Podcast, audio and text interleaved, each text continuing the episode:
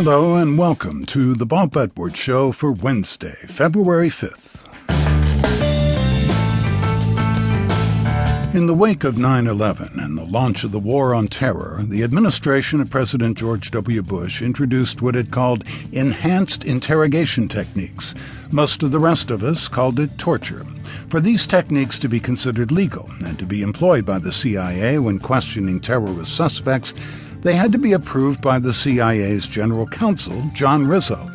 My guest today is John Rizzo, who gave his legal authorization to waterboarding then and says he'd do the same thing again today.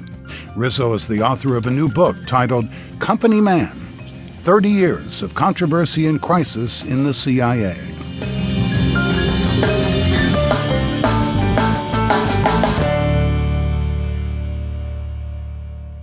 The CIA has been the official U.S. spy agency since it transitioned from the Office of Strategic Services after World War II. Commonly known as the Company, the CIA is a shadowy and powerful organization whose annual budget was unknown to the public until Edward Snowden leaked the figure of $14.7 billion to the Washington Post.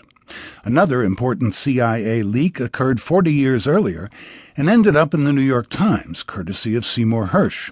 Publication of the CIA's own report, the so called Family Jewels, led to the Pike and Church committees intended to establish congressional oversight over America's intelligence agencies. Here's a report from that time on CBS News, anchored by Walter Cronkite. That the CIA illegally opened and read the mail of several prominent Americans, including one letter to Richard Nixon. It occurred during a 20 year program of intercepting mail crossing the Iron Curtain. The man who ran that program, James Angleton, testified today. Daniel Schorr reports.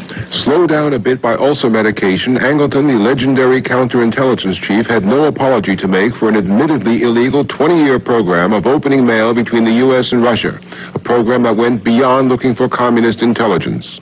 Where many Americans saw an appalling overreach of illegal spying, John Rizzo saw opportunity late 1975. I'd been I was a couple of years out of law school. I was working here in D.C. for the Treasury Department, the Customs Service. Mid 20s, young, uh, ambitious. That was about the time of the Pike Committee report. Well, that was that was the Church Committee and Pike Committee. That's exactly right. That was the impetus. I was getting bored, restless with the job I had at the Treasury. It was a good job, good good first job for a lawyer, but you know, the bureaucracy I found a bit stultifying there. And then, like you know, you're my age. You remember those church committee hearings on television with the. It was the first major.